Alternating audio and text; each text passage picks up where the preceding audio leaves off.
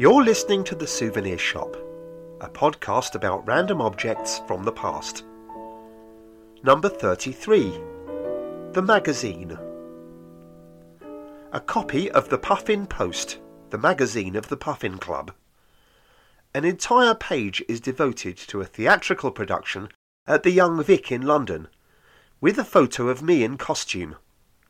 It was the first time I ever saw my name in print. An exciting and auspicious event, even though they misspelt Matthew with one T. It used to be simple with paperbacks. Pelican for textbooks, Penguin for novels or autobiography, Puffin for children. If the book was in any way flashy or salacious, it would appear in the Pan or New English Library imprint, the homes of Jacqueline Susann or James Hadley Chase.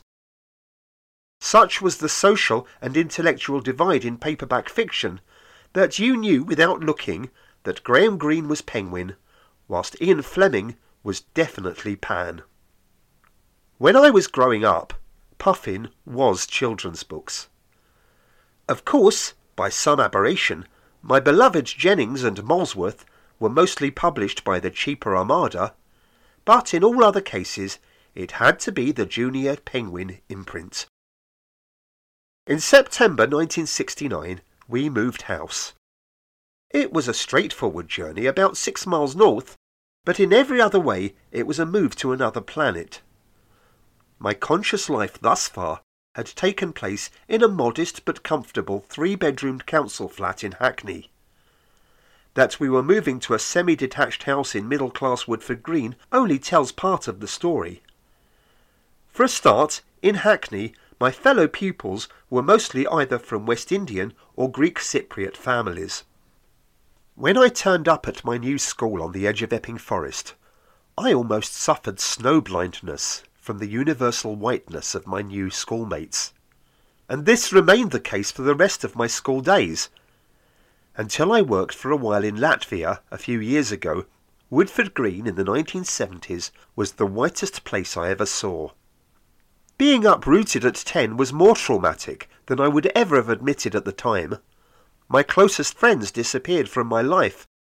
I desperately missed the small gang of us who swam in Hackney baths on most weekday nights after school, ignoring the various warning posters by bombing, ducking, and swimming in the diving area. In Woodford Green, I didn't form new friendships easily. There was no more lonely feeling before or since than joining a primary school in the last year and failing to fit in with kids who had already forged their own lifelong bonds and Lord of the Flies hierarchies. I was friendless, bullied, and my schoolwork suffered. During my last term in Hackney, the headmaster wrote to my parents recommending that I needed extra tuition because I was far too ahead of the other kids to gain much from normal lessons. But at Woodford Green Primary, I fell so far behind that my teacher bluntly told my parents I was not grammar school material. My refuge was books.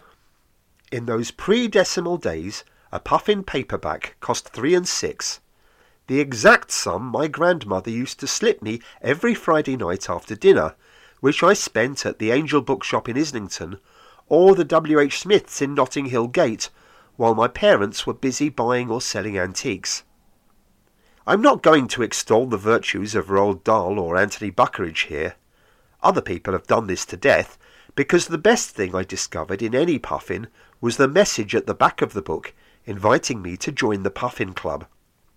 A look at the Puffin Post, the quarterly journal of the Puffin Club, gives us a window into a virtual literary salon as sophisticated in its own way as the Bloomsbury Group.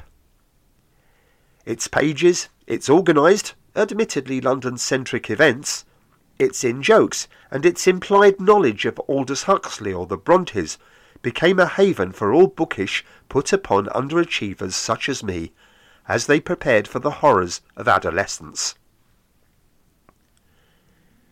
In 1970, a modest announcement appeared in its pages the club invited members to audition for the Puffin Players one Saturday afternoon with the intention of performing a double bill of new plays by the author Joan Aiken.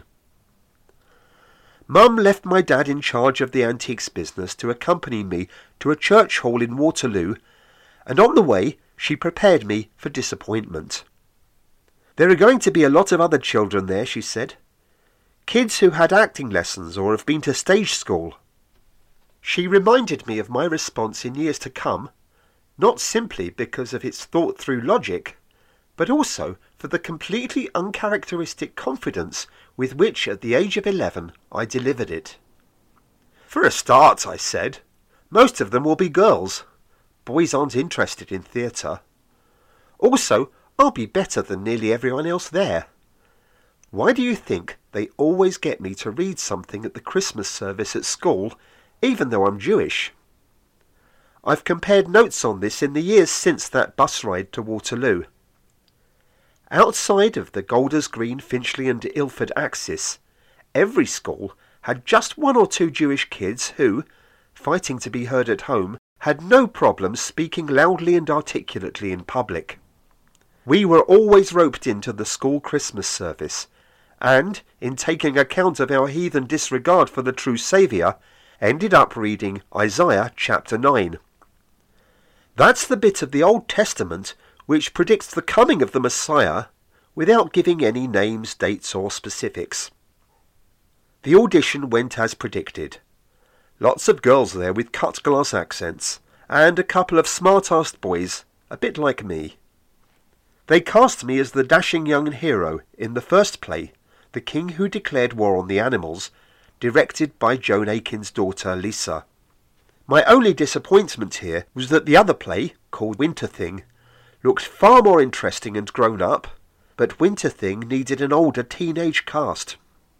My debut as a serious method actor would have to wait. Every weekend I made my way to Waterloo to rehearse and hang out with my new best friends. They all seemed to have the nicely spoken and mannered demeanour of children educated privately. It might have been that some of them saw me as the chippy member of the company, the one played by Jack Wild rather than Mark Lester. But what we all had in common was reading. Instead of tediously repetitive banter about Spurs or Arsenal, it was more like, Have you read any H.G. Wells? No, not just the sci-fi stuff. Try Mr. Polly. It's really very good. The King Who Declared War on the Animals debuted for one night only at the Young Vic during its inaugural season in late 1970. The audience loved it because audiences full of mums and dads generally love anything their children do. But there were follow-up performances in various art centres and libraries in the outer reaches of South London, so we must have been doing something right. Within a year or two, I outgrew Puffin books and discovered Agatha Christie and Ray Bradbury, with a side order of Richard Allen's Skinhead series. My last interaction with the Puffin Club was at a tea party in early 1972 at the Notting Hill flat of Puffin's editor-in-chief, Kaye Webb. By this time, I had found my own group of friends at home geeks and misfits who I could sit with during break times as we wondered why girls didn't know we existed. But at least I was no longer being bullied.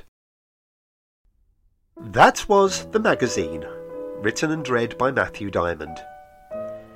If you enjoyed this, then why not hit like and subscribe on Acast or wherever you get your podcasts, and please leave a review. And I'll see you next time.